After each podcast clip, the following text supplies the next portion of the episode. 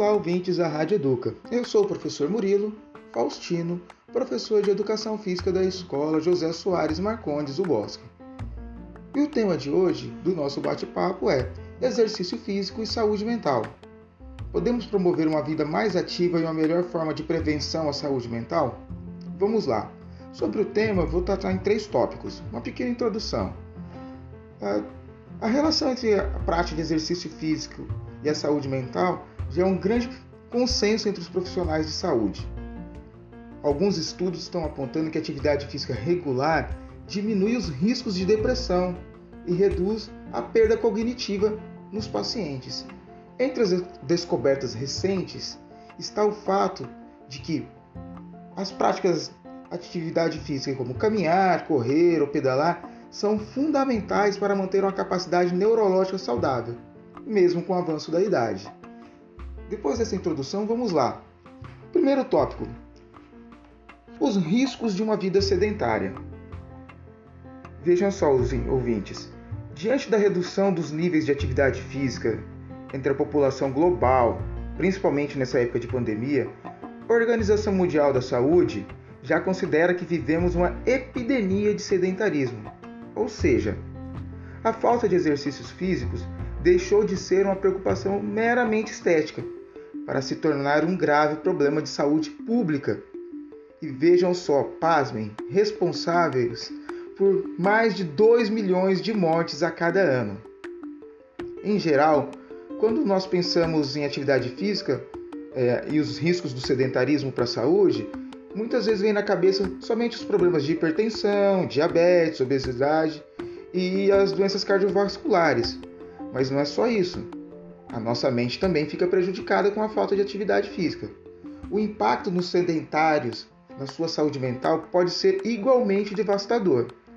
Dados epidemiológicos mostram que pessoas moderadamente ativas têm menos riscos de serem acometidas por desordens mentais do que as sedentárias. E sabe quais são os problemas? O indivíduo sedentário costuma apresentar problemas de autoestima, de autoimagem, depressão, aumento de ansiedade, de estresse, além de um maior risco para desenvolver os males de Alzheimer e Parkinson. Vejam só, hein? Tudo isso pela falta de atividade física. O que isso nos mostra?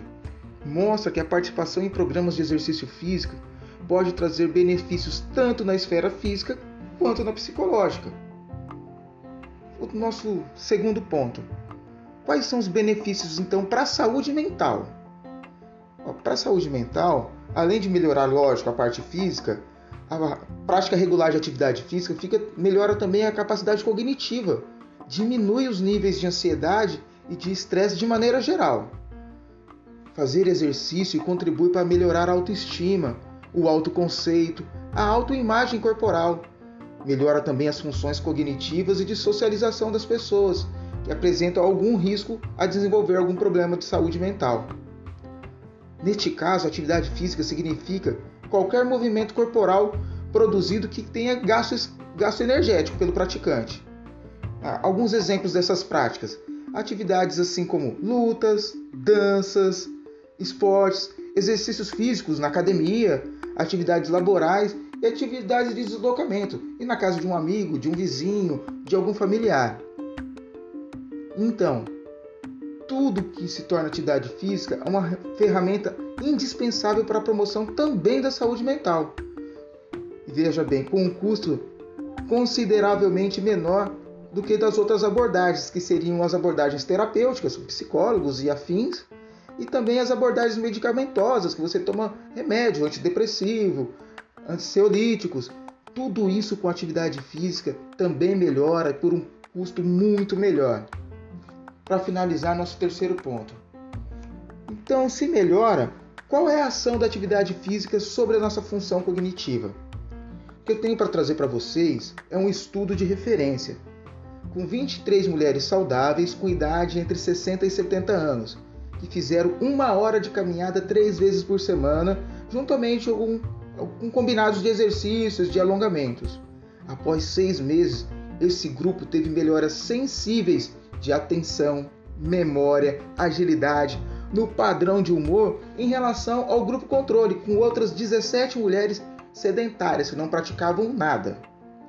Que conclusão nós tiramos com esse estudo? Isso sugere que a participação das pessoas em um programa de atividade física é uma alternativa não medicamentosa importante para a melhora cognitiva das pessoas. A comprovação é que o exercício físico pode interferir sim no aspecto cognitivo. Vamos lá, pessoal.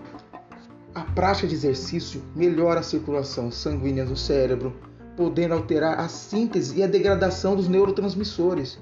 Esta é considerada a ação direta da atividade física no aumento do processamento cognitivo, a capacidade de pensar e de pensar rápido. Além dessa ação direta, há ainda mecanismos indiretos que podem contribuir para a saúde mental, como a diminuição da pressão arterial, a redução dos níveis de triglicérides no sangue e a inibição da formação de plaquetas nas artérias, que constituem o entupimento. Por fim, para finalizar, vamos lá, pessoal, atenção! Acredita-se que o exercício poderia aumentar o fluxo sanguíneo cerebral e, consequentemente, o oxigênio no cérebro e outros substratos energéticos, proporcionando uma melhor função cognitiva. Além disso, não pode ser descartada a sensação de bem-estar causada pelo exercício físico, com aumento nas concentrações de serotonina e de beta-endorfina. Ficando assim, pessoal, dessa forma, o uso do exercício físico como alternativa para melhorar a função cognitiva se mostra um método relativamente barato e acessível, podendo ser apresentado para qualquer público para gerar saúde. Então, atividade física não é bom somente para o corpo, é excelente também para a mente. Vamos praticar atividade física. Eu sou o professor Murilo Faustino e foi um prazer conversar com vocês. Espero nos encontrar no futuro. Um beijo e até mais.